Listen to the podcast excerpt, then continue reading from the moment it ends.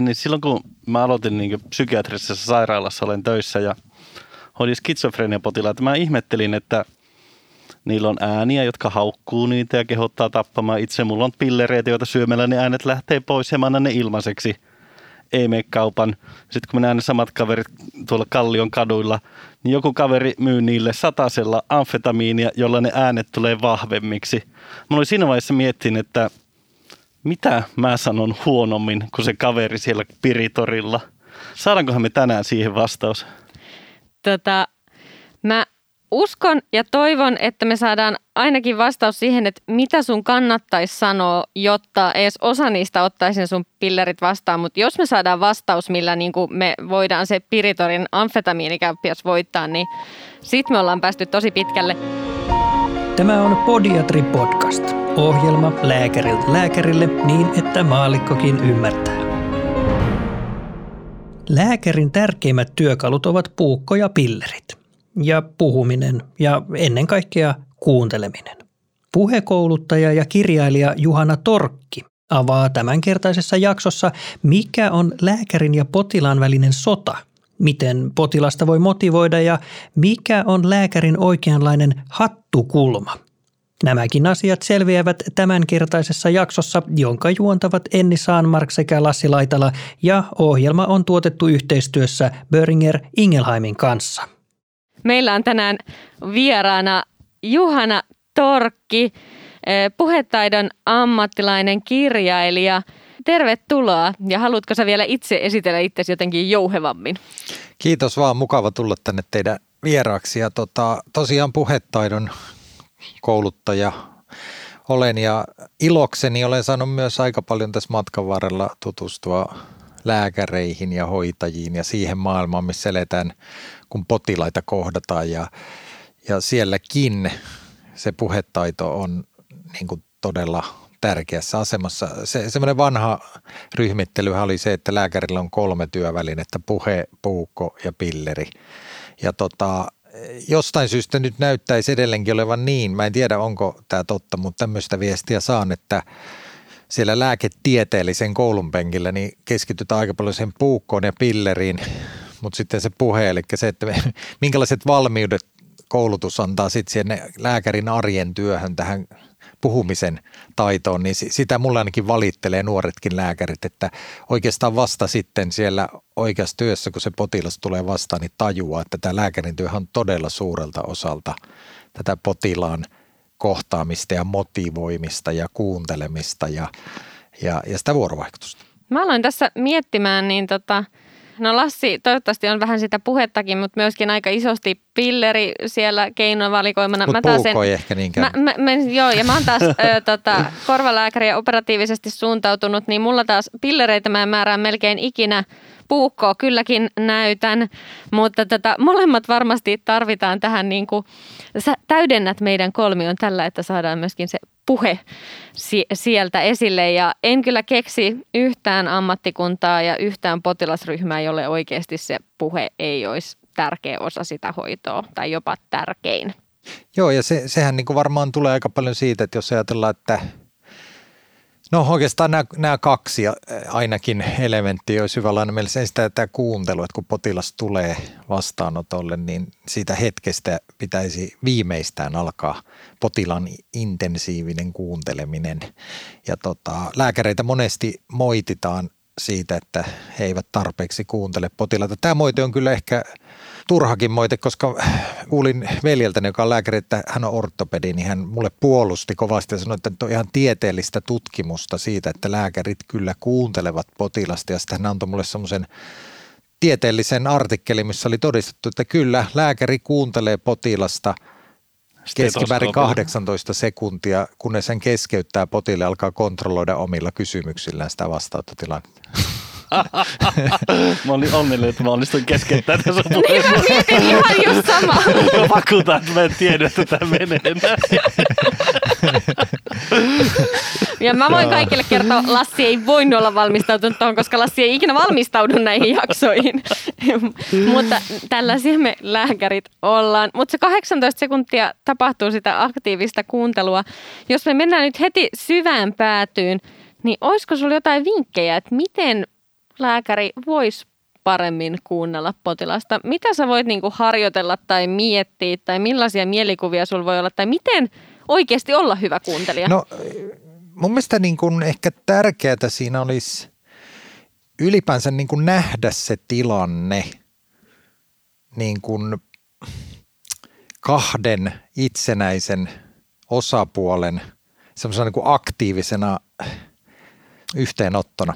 Mä, mä oikeastaan jopa käyttäisin vahvempaa kieltä. Mä sanoisin näin, että, että kun potilas tulee vastaanotolle ja potilas ja lääkäri kohtaavat, niin syttyy sota. Okei, mä tunnistan kyllä ton tilanteen, mutta tota...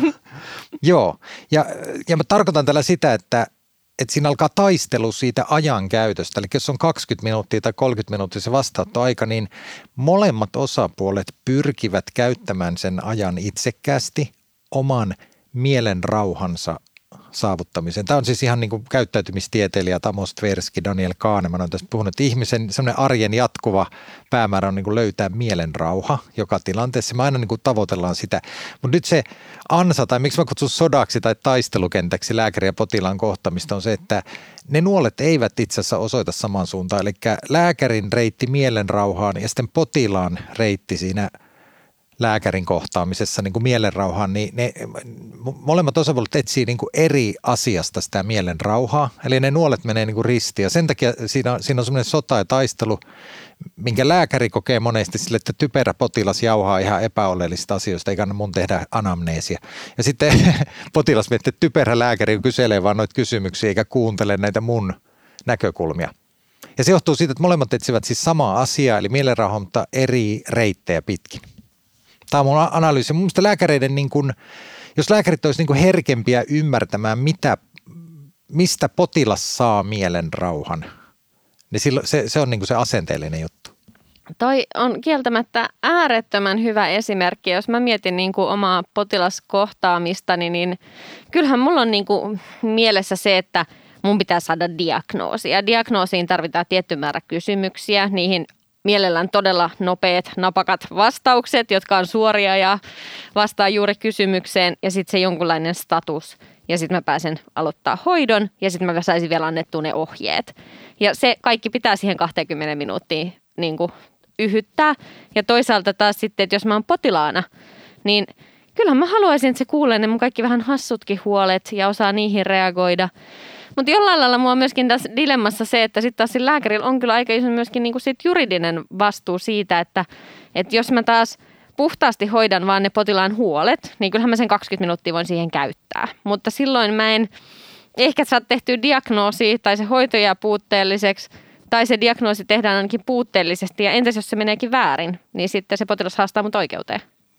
Joo, no periaatteessa mä, mä tartun tässä, hy, hyvin siis erittelit mielestäni tätä juuri näin, että lä, lääkärin tosiaan se mielenrauhaan tulee siitä, että lääkäri pääsee potilasta eroon. Että sehän on se, mitä lääkäri jokaisen potilaan kohdalla toivoo, jos tämä on karriko. Eli se, että case closed, että sain annettu lähetteen oikealle erikoislääkärille ja mun ei tarvitse niin kantaa huolta nyt tästä potilasta ja voin keskittyä seuraavaan. Mutta juuri näin potilalla on taas se, että hän tulee sammuttamaan huoliaan niin, tähän mä tartuin ja vähän kyseenalaista, että mä en näe sitä semmoisena niin kuin nollasumma pelinä tai semmoisena, että se on se 20 minuuttia ja jos mä teen toista, niin sitten se toinen ei ole enää mahdollista, vaan puheviestintähän on niin monitahoista ja siitä voi muodostua niin kuin hyvin niin kuin vivahteikas peli, jossa itse asiassa ne kaikki eri intressit niin kuin lopulta loksahtaa sitten kohdilleen ja, ja et mä, en, mä en näe sitä niin kuin noin toivottomana, että sit, et, et, et, niin vain toinen pitää valita ollenkaan. Eli kyllä, niin. taitavana puheviestienä sä pystyisit saamaan sen anamneesin ja vielä vähän tehty sen statuksenkin sieltä samalla kuitenkin sammutellen niitä potilaan huolia niin, että me oltaisiin sitten niin kuin loppupelissä siinä, että potilaalla on huolet ratkaistu ja lääkäri päässyt potilaasta eroon, jolloin molempien tavoite täyttyy. Niin, tai niin mä näen, että se este, nyt on tietenkin helppo mun idealisoida joku lääkäri, joka nyt kuuntelee, vaan että tuuppa itse tekee, mutta mä, mä niin kuin, Onneksi meitä on tällä kaksi jo niin, siihen. Mutta mä, se mun kokemus, kun itsekin olen ollut potilaana, niin mä niin kuin enemmän mietin sitä, että onko se lääkärin niin kuin asenne ja halu ja niin kuin mieli, että hän, hän on kiinnostunut niistä. Että ei se välttämättä ajallisesti olisi kuin 40 sekuntia 20 minuutista, että mä pääsisin niin kuin sanomaan, että kun mä tulin sieltä Vietnamista ja nämä suolisto-oireet on jatkunut viidettä päivää, niin kun mä menin Googleen, niin sitten siellä sanottiin, että jollakin on niin kuin ameba tullut tuonne suolistoon. Ja kun mun mielestä nämä mun oireet niin kuin vastaa, että voiko mulla olla ameba suolistossa –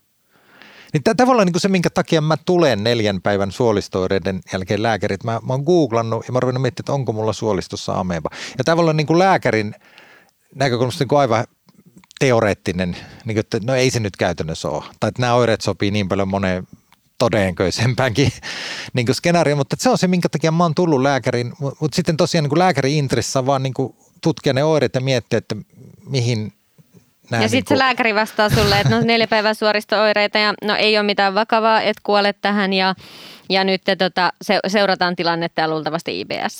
Ja silloin loppujen lopuksi lääkäri ei ole ehkä ihan tyytyväinen, koska potilas lähti ty- tyytymättömänä ja toisaalta eihän se potilas saa siihen amebaan vastausta. Onko tämä se, niinku, se dilemma jollain niin, lailla? Niin, niin, mä mietin tota, siis sitä, että tässähän niin kuin – tässä voi hyvin usein voi käydä niin, että tähän ameba-keskusteluun ei koskaan päästä, koska potilas tulee vähän ujone ja miettii, että, että missä kohtaa mä uskallan tai kehtaan sanoa tämän, mikä mua tässä pelottaa. Ja sitten voi olla niin, kuin, niin että, että siis siinä vastuulla ei pääse edes muodostumaan sellaista ilmapiiriä, että se potilas ikään kuin saisi sanottua tämän asian. Että se, on, niin, se voi jäädä jo siihen, jolloin sitten käy usein, että potilas lähtee, se saa jonkun lähetteen jonnekin bakteeri viljelmään sieltä.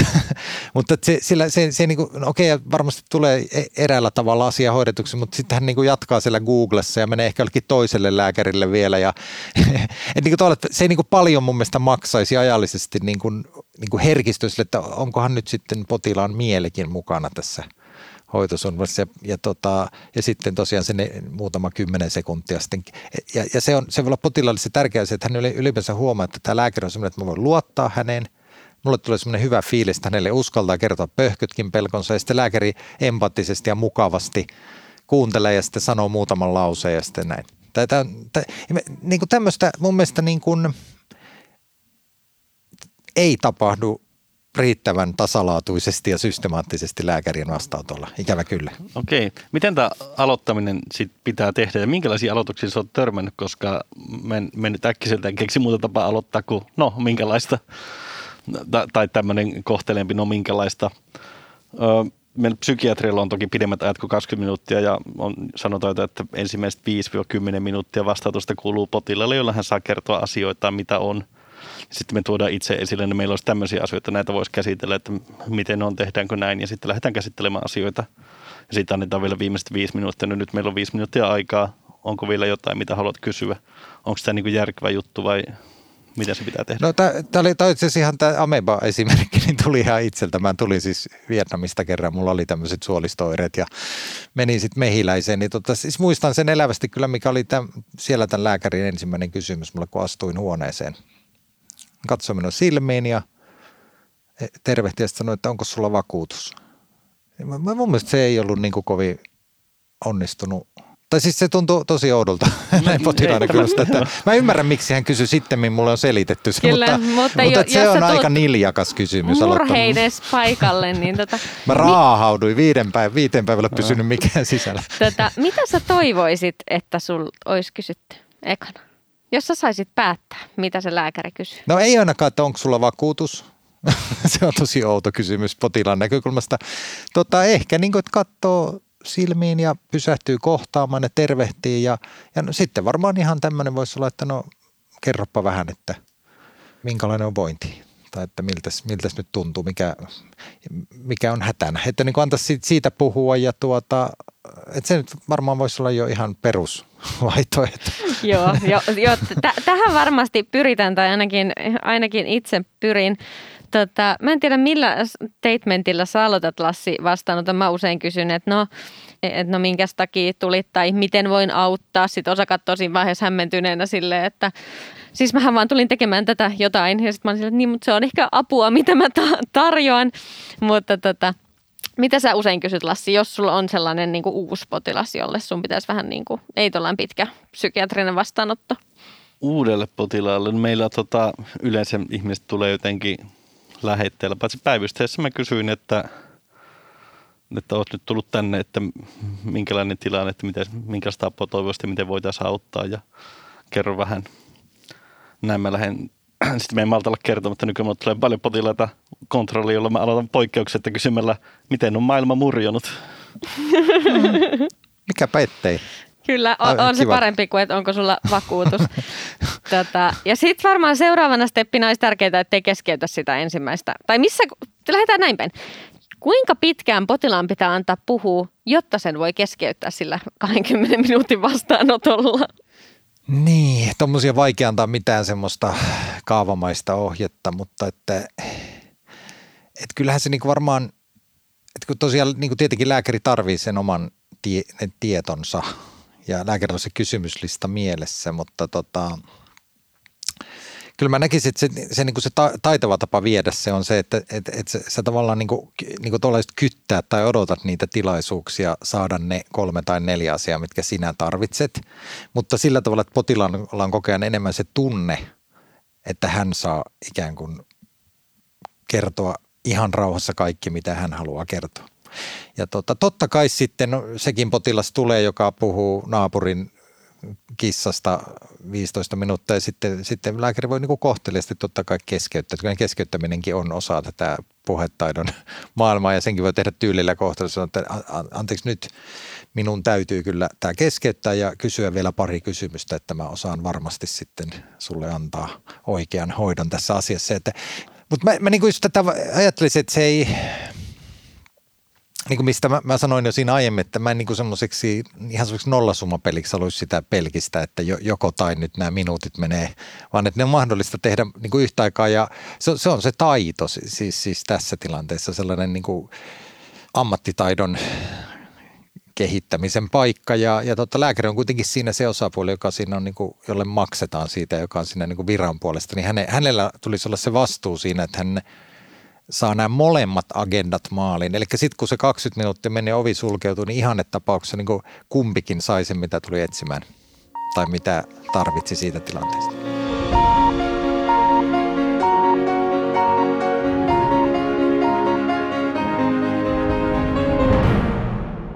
Mä aloin miettimään tässä, että tota, voiko dialogia ajatella niin kuin, tavallaan semmoisen tarkoituksen synkronoida vähän kahden ihmisen ajatuksia, että ne niin kuin, jotenkin kohtaisi ja sitten puhe on se niinkö metodi, millä me sitä tehdään. Sitten se on semmoisia sudenkuoppia, että jos me arvataan väärin, mitä muut ajattelee, niin sitten me toi, puhutaan väärin ja tulee semmoisia väärinymmärryksiä. Sitten joskus mä haluan olla varma, että mua ei ymmärretä väärin. Mä selitän hyvin tarkkaan, että nyt mä ajattelen, että se ehkä ajattelee, että näin mun puheesta, niin tarkoitinkin tätä. Ja sitten jos mennään niin tunnetaan toinen ihminen paremmin, niin ei tarvitse kaikkia selittää siinä ajatuksessa ja voidaan paremmin olettaa, mitä ihmiseltä – tuota, tai mitä ihminen nyt ymmärtää sitä minun puheestani. Ja, ja voidaan hakea tämmöisiä, jos ihminen pitää tauon, joskus sitä oppii, että ehkä tässä jos on oikein hiljaa, niin sitten se niin pakottaa ihmisen vielä kertoa mulle lisää asioita, koska hän tässä välillä miettii, että kiinnostaako mua. Meneekö tämä oikein tämä Kyllä, Kuulostaa todella hieno, hienolta kuvaukselta siitä, mitä dialogi on. Että, että siinä, se on todella hyvin sellainen vivahteikas – niin kuin tapahtuma tai tapahtumien sarja ja se vaatii suurta herkkyyttä ja ja, ja tota, tämä varmaan sitten yksi kanssa, niin kuin, jos teet lääkärin työtä, niin se sellainen niin kuin kiire ja työn paine, joka niin kuin uhkaa tätä potilaita tulee kuin liukuhihnalta. Ja, kyllä, ja sitten mä, mä tunnistan kyllä sen, että mun pää toimii kuin vuokaavio, silleen niin kuin, että mulla on just se kysymyslista mielessä ja sitten sieltä aina eksytään seuraavaan vuokaavion kohtaan. Ja jotta mä pääsen sinne diagnoosiin, niin toki mä haluan sen kaavioni, kaavioni kulkea ja silloin myöskin toisaalta se niin kuin, jotta se ajatus pysyy, niin silloin, silloin se niin kuin potilaan polveileva kertomus voi välillä niin kuin sotkea sen mun kaavion, niin tota, onko sulla niin kuin jotain vinkkejä tai ajatuksia? Sä oot kirjoittanut kuitenkin kirjankin puhevalta, että miten niin kuin saada se potilaan tarina sitten synkronoimaan sen sun oman ajatuksen kan- kanssa tai niin kuin, että millä lailla jotenkin viedä sitä keskustelua niin, että siitä potilaasta tuntuu, että se on sitä kuunnellaan ja se saa kertoa sen huolensa, mutta se samalla vastaisi mahdollisimman hyvin niihin mun kysymyksiin. Niin, mä en tiedä, onko tämä, kuulostaako tämä niinku realistiselta ajatukselta, mutta mä, mä jotenkin niinku ajattelisin sen niin, että niin kuin mä puhuin vähän siitä ajatuksesta, että jos mulla on ne omat kysymykset kirkkaina mielessä se, ja, tota, ja sitten sit potilas alkaa tarinoida ja puhua, niin mä ikään kuin, mä käytän tämmöistä verbiä, että vähän niin kuin kyttään tilaisuuksia ja, ja niin kuin tik, mutta sä et ja... niinku johdattele sitä tai muuta silleen, niinku, että, että sieltä saisi, koska meidän työssä on siis aika paljon sellaisia, sellaisia vaikka oireita tai, tai tekijöitä, mitä se potilas ei niinku luultavasti itse tajuu, että, että mua kiinnostaa, että jos vaikka niinku, jos me vaikka mietitään jotain verisuonitukosta, tällaista niin kuin syvää laskimotukosta ja siis siitä voi tulla keuhkoembolia, niin sitten sit mua kiinnostaa toki perhetausta ja mua kiinnostaa sen potilaan oma tausta, mutta sitten mua kiinnostaa se, että käyttääkö se vaikka mitään hormonikorvaushoitoa ja sitten mua kiinnostaa, että onko se lentomatkailu. Ja sitten niin kuin, nämä asiat voi potilaalle olla niin kuin aika irrallisia tai niin kuin sille, että ne ei välttämättä tuu sen mielessä niin kuin, tai sille, että se, sen tarina voi sisältää tosi eri, erilaisia asioita, joihin tulee aika vähän niitä niin kuin mun niin kuin rasteja ruutuun. Niin millä, niin kuin, mitkä sellaisia pehmeitä keinoja johdattaa sitä tarinaa jollain lailla sitten siihen, niin kuin, vai että pitääkö ensin kuunnella se murhe ja huoli ja torpata se tai ottaa siitä kiinni ja sitten vasta saada niin kuin ne omat loput rastit sinne niin kuin ruutuihin, mitä mä haluan kysyä. Joo, tämä oli kyllä tosi tosi kiva, että kerroit tästä ja mukava oli kuunnella. Mun pitäisi sulle Pekka Potilas tehdä nyt vielä sit pari kysymystä tässä kohtaa, että me päästään tässä eteenpäin. Eli miten lentomatkailusta kysyisin, että ootko se sitä harrastanut? Niin kuin voihan se sitten jossain kohdassa kääntää niin kuin kuunneltuaan rauhallisesti ja sitten kun ottaa suunvuoron, niin sitten ihan niin kuin vaikka puheen aihetta vaihtainkin sitten, että, että nyt, nyt tässä kohtaa kysyisin sitten vielä pari kysymystä ja sitten kysyy ne kysymykset. Et kai siinä on niin aika paljon tätä eri tekniikoita, mutta jotenkin mä, niin kuin, mä, mä vielä tässä haluan niin alleviivata sitä, että sitä asennejuttua, että miten niin kuin säilyä se asenne – että okei, mulla on tämä intressi ja mä haluan nyt niin kuin päästä potilasta eroon. Eli mä haluan niin kuin saada sellaisen diagnoosin ja lähetteen, että mä voin niin kuin rauhoittaa oman mieleni. Mutta että, että tästä tulee myös ihminen, joka tuo sen oman tarinansa ja oman näkökulmansa ja omat pelkonsa tänne. Niin, että mä, mä, jotenkin, mä en usko, että se on niin kuin kuitenkaan teknisesti niin haastavaa. Mä, niin kuin, mä, mä en niin kuin näe, että se olisi teknisesti niin vaikeaa. Mä en tiedä, vähättelenkö mä nyt sitä asiaa. Tätähän on siis niin kuin, sori, mä keskeytit taas. Te puhutte niin paljon. Ei, mutta siis meillä psykiatrillahan niin ihan mietitään ja koulutetaan tätä ja, ja, ja nyt sä korjat mut, jos mä oon oppinut kaiken väärin, mutta mut se niin annetaan ymmärtää, että ollaan kuunneltu parhaimmillaan palauttamalla ajatukset niin eri sanoilla sanomalla, että mitä on nyt kuultu. Ja sitten siihen voi todeta, että herää mieleen tämmöisiä ajatuksia, ootko niistä huolissaan, jotta mä saisin sen selville, mun pitää kysyä sulta tämmöisiä tarkkoja kysymyksiä. Sitten mä otan ihan niin fyysisen vuokaavio jostain, niin kuin, mulla on siis semmoisia lappuja, missä on niitä kysymyksiä, kysyn ne yksi kerrallaan, mutta ensin mä selitän, että miksi mä kysyn ne, mm. ja sitten sit mä niin avaan sen, onko tämä niin Kuulostaa hyvältä. Siis kuulostaa yes. niin kuin... Lassi, sä oot tänään niin kuin monta tällaista niin kuin tavoitetta täytetty ja, ja varmasti se on kyllä psykiatrialla niin kuin parhaiten myöskin koulutettu lääketieteen aloilta. Että to, toki myöskin vastaanottoajat on pidempiä, että, että niin kuin siellä on myöskin e-, enemmän, jossa, missä, missä pyöriä ja mitä kaikkea sinne mahuttaa, mutta myöskin varmaan se, että, että se puhe on kuitenkin siellä niin, niin kuin merkittävässä roolissa. Joo, mutta pitäisikö me edetä? Nyt me ollaan pikkuhiljaa ehkä, ehkä saatu tota, Päästy selville, selville, että mikä me, tällä meidän potilaalla on niin hätänä ja mitä hän toivoo. Ja sitten me tuota, haluttaisiin antaa hänelle joku ohje, ohje, että ehkä hänen kannattaisi lopettaa vaikka tupakointi, eikä tuota vaan ottaa vahvempaa astmalääkettä tai jotain tämmöistä. Me en muista enää, miten noin keuhkot toimii. Niin sitten tulee se mikä on mulle jo ehkä isompi ongelma, että miten mä saan ihmisen tekemään niitä asioita, mitä mä mm. ajattelen, että hänen kannattaisi tehdä. Jos Koska me, me kuitenkin niistä... tiedetään, että, että niin kuin yli puolet lääkehoidoista ei toteudu A lainkaan tai B niin kuin on suunniteltu tai toivottu, niin se se on vielä aika paljon. Et lääkärihän laittaa siinä vaiheessa, on tyytyväinen näennäisesti, kun on saanut määrättyä sen resepti, koska näyttää, että hän on hoitanut hyvin. Mutta jos me nyt ihan oikeasti halutaan hoitaa potilaita hyvin, niin heidän pitäisi sitoutua siihen hoitoon, mikä me ollaan suunniteltu. Ja siinä on varmaan kaikilla erikoisaloilla iso tekeminen, varmasti meidänkin vastaanotoilla iso tekeminen, niin mitä me voidaan tehdä? No se on ainakin, niin tästä tulee just tähän toiseen, että jos puhuttiin tästä kuuntelemisesta nyt alkupuolelle, niin sitten tulee tämä motivointi, eli miten mä sitten tosiaan sitoutan ja motivoin. Tämä oli yhden niin kuin nuoren lääkärin kommentti mulle, kun hän oli sitten ensimmäisessä työpaikassa, niin hän sanoi, että että täällä oikeassa duunissa tajua, että tämä lääkärin työhän on niin kuin lähes pelkkää potiloiden motivointia niissä terveyskeskuksessa. Ja hän sanoi, että kun tuolla koulupenkillä vaan keskityttiin siihen tieteeseen, niin nyt se sitten pamahti silmille. Ja, ja, ja se, on, se on todella kans sitten taitolla. Ja mä, siinä voisi, niin kuin, tai on paljonkin asioita. Mä voisin nostaa yhtenä hyvin tärkeänä asiana sen, jota oikeastaan opetan kaikille viestiöille. Se on yksi mun mielestä universaaleimpia lakeja, jotka pätee niin kuin vakuuttavaan puheeseen ja se on se, että ensimmäisiä asioita on se, että pitää säätää hattukulma kohdalleen. Hmm. Ja, ja tämä hattukulma-termi opin sen pikkuveljeltäni, joka on lentäjä. Niin hän sanoi, että he, heille siellä ilmailuopistossa opetettiin hyvin tärkeänä tämmöisenä ihan niin kuin lentoturvallisuuteenkin vaikuttavana tekijänä, että siellä lentokoneen ohjelmassa. Kun se, hän muuten opetti myös mulle senkin, että lentäjän ammattikin on niin kuin viestintäammatti. Että ei ne lentäjät enää sitä konetta niin lennä, että sen tekee automatiikka, mutta ne lentäjät on siellä sitä varten kaksi.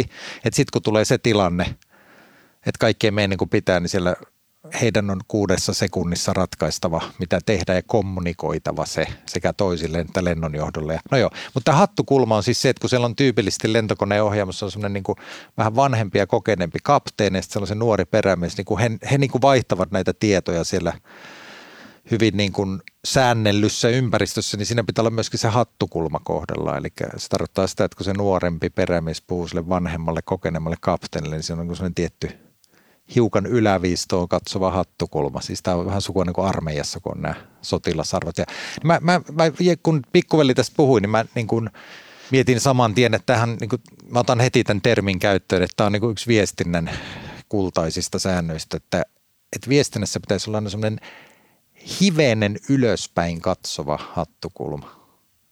Ja, eli lääkärinkin pitäisi myös niin kuin katsoa potilasta myös niin kuin aavistuksen ylöspäin. Useinhan pystytään niin kuin tasavertaisesta kohtaamista. No sekin on ihan hyvä, ei sekään niin kuin, mutta että ikävä on se tilanne, jossa potilas kokee, että häntä katsotaan hiukan alaspäin. Ja silloin ihminen ei koskaan motivoidu, ihminen ei koskaan tehdä. Ja ikävä kyllä näitäkin niin kuin tarinoita kuulee – voi olla, että tätä on nykyaikana vielä korostunut, että ihmiset on yhä enemmän sellaisia niin kuin oman elämänsä subjekteja ja jotenkin itsenäisiä ja he niin kuin haluavat olla niin kuin osa sitä niin kuin tämmöisenä niin kuin hienosti sanotaan autonomisena subjektina itse tekemässä ne oman elämänsä ratkaisut, eikä niin kuin ehkä joskus ennen vanhan, että otettiin tämmöisiltä auktoriteeteilta hyvin kuuliaisesti käskyjä vastaan, niin tämä, tässä on ehkä kulttuurikin vähän murtunut, mutta, mutta hattukulma, katso potilasta ylöspäin, tasavertaisesti tai jopa vähän ylöspäin, niin se on.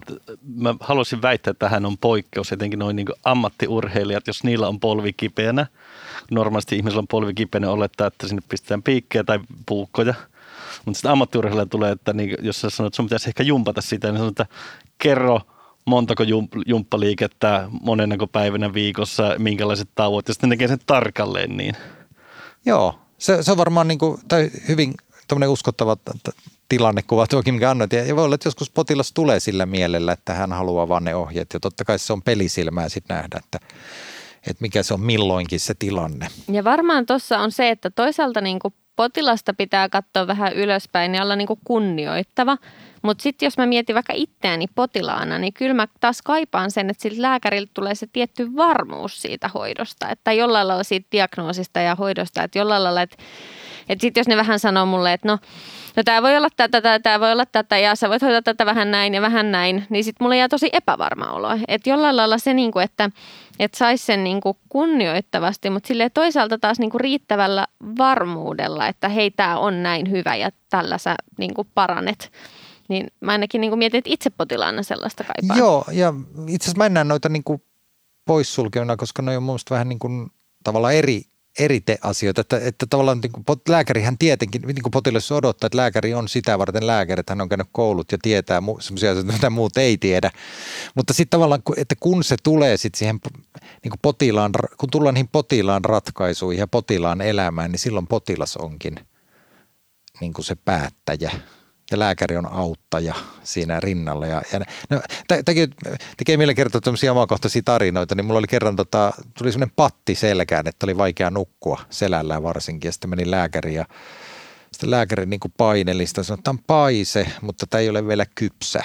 Olisiko se ollut näin? Joo, joo, Teki, joo, ja sitä, joo, ja sitten hän sanoi, että, että tuota, antibioottikuuri, että hän ei pysty sitä vielä niin puhkaisemaan. Sitten mä niin kuin oli jotenkin, että mitä, pitääkö nyt ruveta syömään jotain antibiootteja ja varmaan jotenkin ilmensin semmoista vähän niin kuin, että hetkinen, onko se nyt ihan pakko ruveta syömään sitten joku antibiootti, kun mä jotenkin mielellään en söisi tuommoisia antibiootteja, niin sitten hän sanoi, että näiden paiseiden kanssa ei ole leikkimistä, se voi olla vaikka verenmyrkytys sitten kohta. Se tuntui niin kuin, että ahaa, minua uhkaillaan. siis mulle tuli sellainen fiilis, että hän varmaan yritti just motivoida, mutta että mulle tuli semmoinen niin kuin, jotenkin semmoinen, että hän ei niin kuin, että hän niin käyttää tuosta uhkauskorttia. Ja sitten mä sanoin hänelle, että, että okei, no kai se sitten pitää sitä antibioottia. Mm, onko se sitten silleen, että mä, mun pitää kaikki urheiluharrastukset jättää nyt viikoksi tai kahdeksi. Että, kun mä jotenkin muista, että antibioottikuurin aikana ei saa käydä lenkillä eikä urheilla ja mulla on kaikki sählyvuoroja ja muita. Sitten lääkäri sanoi, että ei sitä kuule aina elämässä tarvi niin täysillä vetää. Se on hyvä joskus vähän ottaa iisimminkin. Sitten mä tulin että mitä? Tämä rupesi mulle tällaiseksi elämäntaidon opettajaksi. Tämä lääkäri ja kertoo mulle, miten mun pitää elää omaa elämääni. Ja sitten mä kuulin muuten ihan muita lääkäreitä, että ei se, nyt se liikuntakielto nyt siihen bla bla bla. Mutta se, niin kuin tavallaan mulle, siinä oli vaan sellainen vivahde kokea semmoinen, että poika, nyt syöt noi lääkkeet, tällä rupeat leikkimään ja kuuntelepa, kun setä tässä nyt sanoo, miten sun pitää toimia. Ja mä vähän niin kuin huvittin, että mä soitin yhdelle nuorelle lääkärille ja kerroin tämän tapauksen ja sitten mä kysyin häneltä, että mitä sä oisit sanonut noissa kohdissa. Niin, niin sitten tämä nuoren lääkärin niin vastaus tavallaan jopa yllätti, kun sehän oli vielä sit ihan omalla kypsyyden tasolla, kun hän sanoi, että en, en mä olisi edes päästänyt tilannetta noihin kohtiin.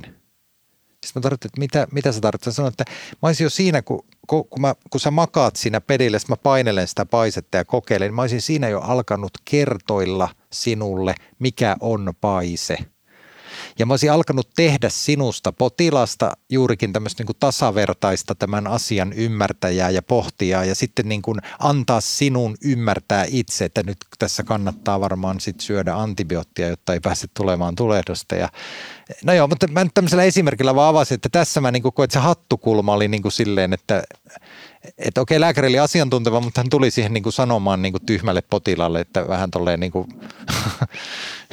saitte kiinni ehkä tästä fiiliksestä. Ja, Sa- sai, joo. sain ainakin minä tosi hyvin joo. ja mä just mietin sitä, että miten saisit niinku toivonut, että jos ei tämä olisi osannut tämä lääkäri niinku alustaa sitä siinä niinku hyvin tai muuta, niin niinku, m- miten sä sille puhetaidon ammattilaisena olisit sen sitten, niinku, miten sä olisit motivoinut itsesi syömään niitä antibiootteja, koska tälle lääketieteellisesti ne oli oikein perusteltuja. Niin, niin no tota, tästä tullaan juuri siihen, et, että se niinku, on tosi... Niin, et, et, mit, niin. Mitä saisit, niinku, jos et saisi saanut sitä niinku peliä pelata aikaisemmin, vaan si, siinä, niin miten saisit sitten motivoida? No, tämä on hyvä, kun sanoit näin, niin tämä kuvaa tämä esimerkiksi, että on tosi kohtalo, siis tämä puhe on puukon ja pillerin ohjelleen todella tärkeä. Sillä sitten ratkaistaan lopulta. Mm. Mä en, en muuten koskaan syönyt sitä antibioottikuuria. Ju, juuri näin. Mutta Mut mitä sulle olisi pitänyt sanoa, niin, että, että olisit, tota, toi, o, olisit syönyt sen antibioottikuurin, no, koska tämä osoittaa hyvin sitä, että niin. niinku, pillerit puukko, mutta jos ei potilas ota meidän ohjeita, niin loppujen lopuksi te molemmat on turhia, jos ei niitä käytetä. Niin, no vasta, yritän vastata. Ensinnäkin kun sanot, että, jos, että mitä, mitä olisit sanonut, jos et olisi saanut alusta, niin se on musta jo vähän sellainen niin kuin, toi kysymyksen asettu, että mä niin kuin tavallaan pidin siitä sen tämän nuoren lääkärin näkökulmasta, että hän, oli, hän niin kuin sanoi, että miten se olisi pitänyt alusta alkaen hoitaa. Totta kai, no, mutta jos nyt sitten mennään tähän, että jos nyt jostain syystä pitäisi vaan niin kuin sanoa sitten, niin tota, mä näen tämän niin, että ainakin minä koin tässä, että tämä lääkärin asenne, sen nimenomaan se kulma, millä hän katsoi minua, oli, oli niin kuin jotenkin, mä en tiedä johtuuko se kiireestä tai mistä se nyt sitten johtui, mutta että se, se niin kuin oli siellä takana ja sitten sen niin kuin paljastivat sellaiset pienet niin kuin sävyt ja tyylit ja katseet ja just nämä sanamuotoilut. Mistä me tullaankin siihen, että kun sä kysyit nyt tämän kysymyksen, että miten olisin puheammattilaisena niin kuin laittanut nämä lauseet, niin tämä on mun filosofiani yleisemminkin puhekouluttajana, että tärkeämpää itse asiassa kun miettii niitä sanamuotoja on niin kuin checkata sitä omaa asennetta, koska mä uskon siihen, että jos sun asenne on, eli se hattukulma on aidosti oikeasti kohdalla, eli sä ihan aidosti arvostat ihmisenä tätä potilasta, niin silloin se kyllä sanotpa mitä tahansa, niin se sun asenne tulee niin kuin läpi mikä tekee tästä puhetaidossa kehittymisen, niin, tai siis puhetaidossa kehittymistä tulee tällä tavalla ajateltuna, niin itse asiassa aika tämmöinen niin kuin elämänfilosofinenkin. Et, et kysymys on, tämä ei ole muuten siis oma ideani, siis äh, mun oma esikuva, niin siis tämmöinen idoli, niin siis kaikkein hienoin puhetaidon opettaja kautta aikojen, siis roomalainen Quintilianus – joka kirjoitti semmoisen mahtavan massiivisen puhetaidon oppaan lähes 2000 vuotta sitten, niin Quintilianus sanoi, että puhujan tärkein ominaisuus on se, että hän on hyvä ihminen. Vir bonus. Ja se, se, on, se on niin itse asiassa ihan totta. Eli, eli tota, nämä puhetaidon pienet tilanteet, ne kavaltaa aina sen, että mikä meidän tosiasiallinen sydämen asenteemme on. Ja tämän takia mä näen, että se, just se lääkärin, mä vielä palaan siihen myös siihen ekateemaan, että se sekä se kuunteleva, aidosti kiinnostunut kuunteleva asenne ja sitten tällainen niin kuin kunnioittava, tasavertainen tai ylöspäin katsova asenne potilaaseen tämmöisenä niin kuin ihan fiksuna ihmisenä, joka sitten lopulta itse tekee elämänsä koskevat päätökset, kun minä asiantuntijana olen hänen rinnallaan omassa roolissani, niin tämä niin on ehkä semmoinen myös tsekkauksen paikka aina.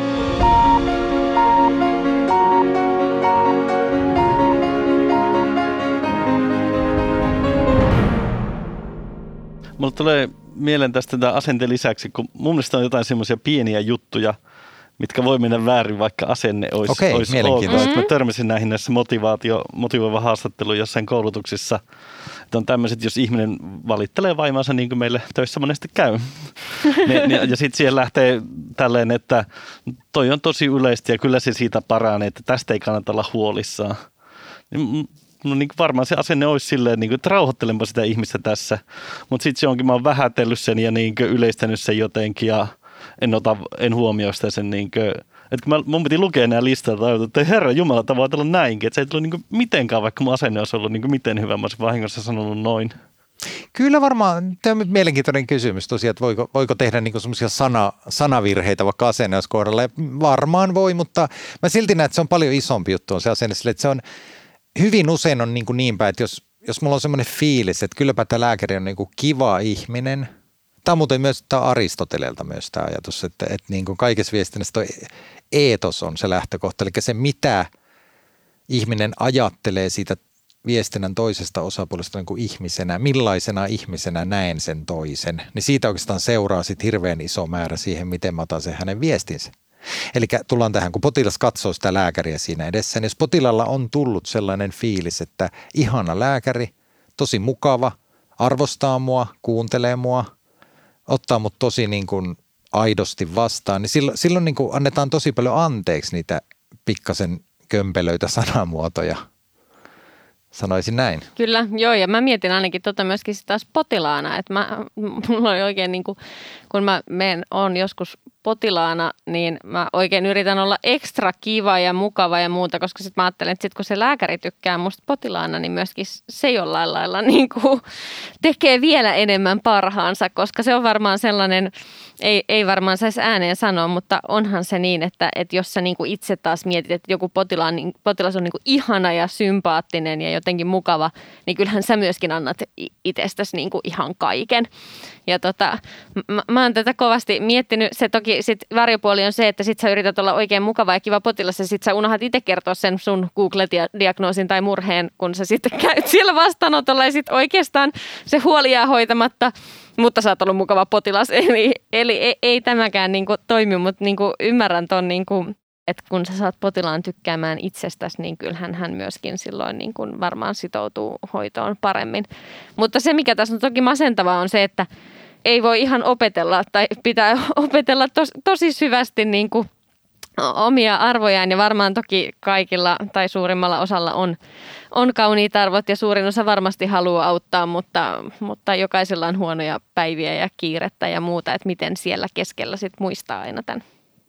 Palatakseni tuohon sun äskeisen puheenvuoroon, sä puhuit tästä eetoksesta ja sitten sit mä en lukasta näistä tai on joskus kuullut lyhyesti näistä, mitkä on eetos, paatos ja logos, mm-hmm. jotka on tämmöisessä, onko se niinkö dialogissa vai, vai niin vakuuttavuudessa olevat elementit. Kyllä, joo, vakuuttamisen elementit. Joo, ja sitten kun mä oon aina välillä ihmetellyt niin psykiatrit, että ihmiset tulee mulle, ne vaan niin haluaa kertoa murheesta, ja se olisi niin siinä, että ne haluaa, että joku kuuntelee. Sitten mä oon aina miettinyt, että minkä takia se pitää olla minä, joka kuuntelee, jos mä vaan kuuntelen, että nämä voi puhua kelle vaan. Mutta onko tämä se eetos?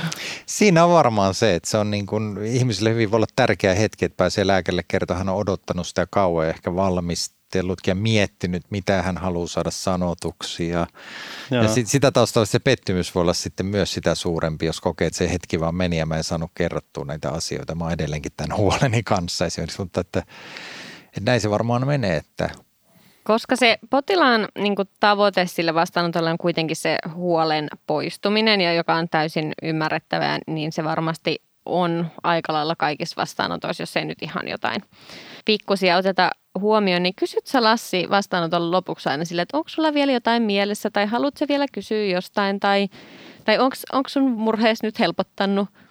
Ky- kyllä mä pyrin siihen, että se on se, tota, se viime, viisi, viimeistä minuuttia, että mä kysyn, että on, onko vielä jotain, mitä sä haluaisit nyt käydä läpi, että meillä on viisi minuuttia aikaa.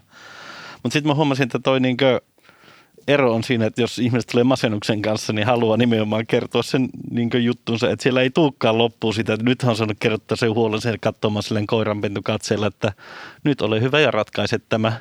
Vaan niin tuntuu, että se idea, että, että halusi vaan niin kertoa sen huolensa ja se on niin siinä, että kun mä tarjoan ratkaisua, niin se vielä, ei, ei, ei, ei, emme, emme tota halua, tota mä en halua ja ja niin kuin sitä mä oon ihmetellyt, mm-hmm. sitä mä oon miettinyt, miksi sä haluaisit kertoa nimenomaan lääkärille, että mä määrään lääkkeitä, mutta sä et halua että mikä homma. Mut se, se, on varmaan niin kuin, kun ylipäänsä kun ihminen tulee lääkärin luo ja vastaanotolle, niin se, se on hirveän iso se niin kuin halu tulla kuulluksi ylipäänsä. Ja tota, mä, mä oon semmoisen kiinnittänyt kanssa Suomet, että kun nämä tota, et, niin kuin, jos olet ihan semmoista niin kuin sairaalassa käyntiä kokemuksena, niin tota, kun se, sehän on niin kuin erilaisista syistä, kun se on niin kuin prosessi on niin kuin tehty hyvin hallitusti määrämuotoiksi ja tehokkaaksi. Ja sairaala on nykyään hyvin monimutkainen organisaatio ja paikka, niin siinä vaan voi tulla semmoinenkin ihan absurdi kokemus. Mä, mulla oli siis, mä kerron näitä omia potilastarinoita, niin semmoinenkin oli, meni roska pyörällessä silmään ja sitten oli jotenkin niin pahan tuntuneen ja lähtenyt kotikonsteille pois, niin mä menin niin kuin päivystyksen. Se, se tuntui niin kuin, vähän sellaista kafkamaiselta ja absurdilta ja koomiselta, että mä olin siellä poukkoillut niin biljardi, tai siis flipperipallo jo niin kuin vaikka kuin monessa huoneessa, ja kun ne, en mä ole vielä saanut kertoa, että mikä mulla on niin kuin hätänä.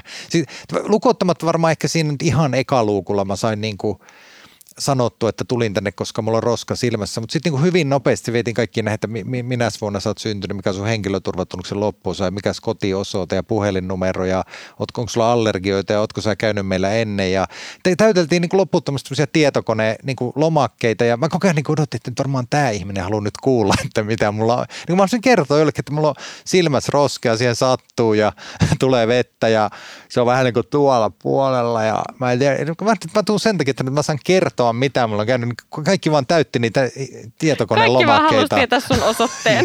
niin. mä, mä aloin nyt, nyt niin ärsyttää, että sä sait jo kertoa, monelle kun se pitää kertoa. Joo, kaikille ja alusta ja aina pitkästi ja sitähän se haluaa se ihminen, se on niin kuin iso juttu. Se niin haluaa sen roskan pois.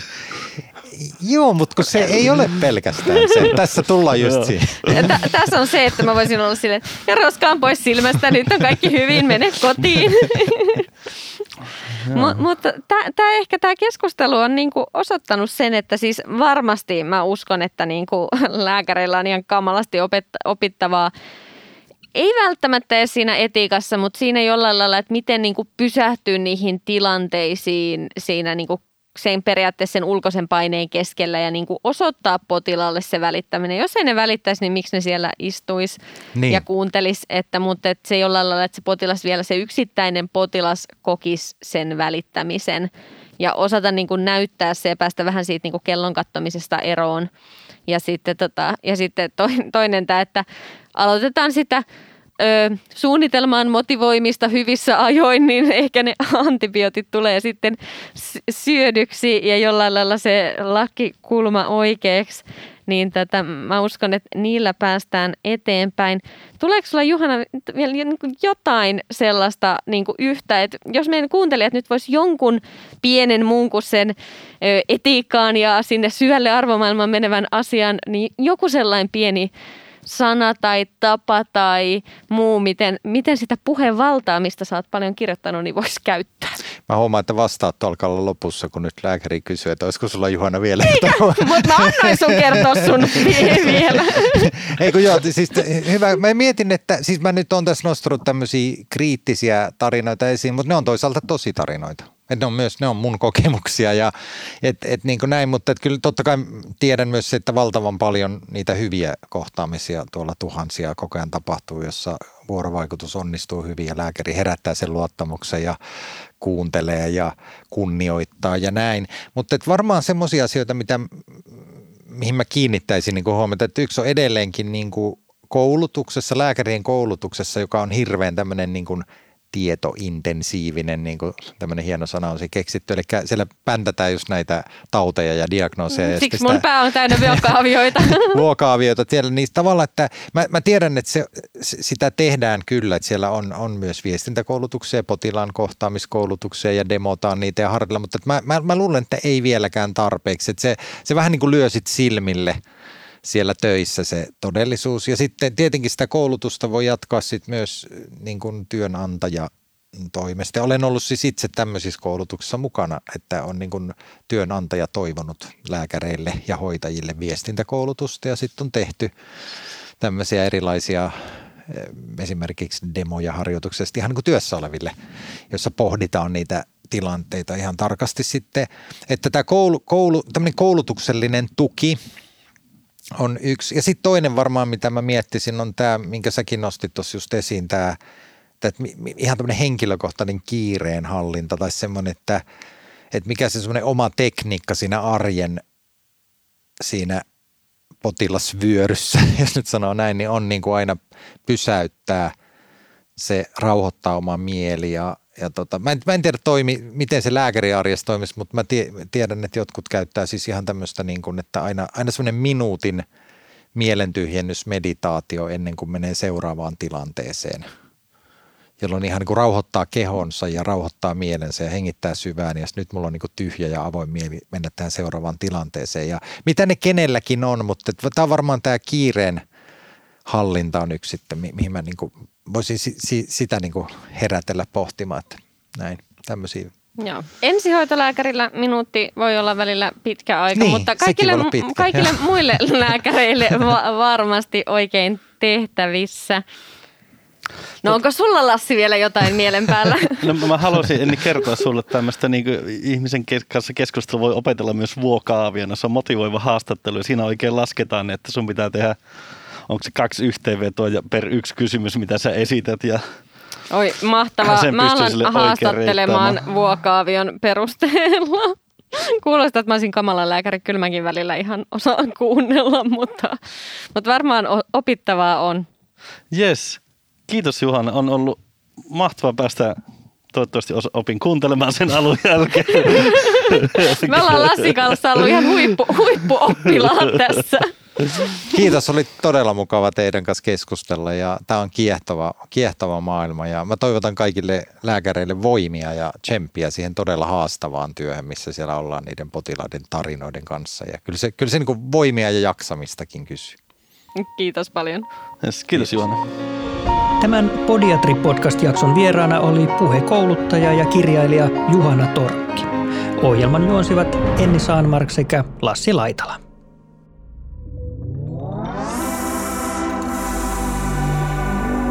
Tämän podcastin tuotti Suomen Podcast Media. Seuraa sarjaa Spotifyssa tai suosittele sitä muille antamalla arvostelusi Apple Podcastissa.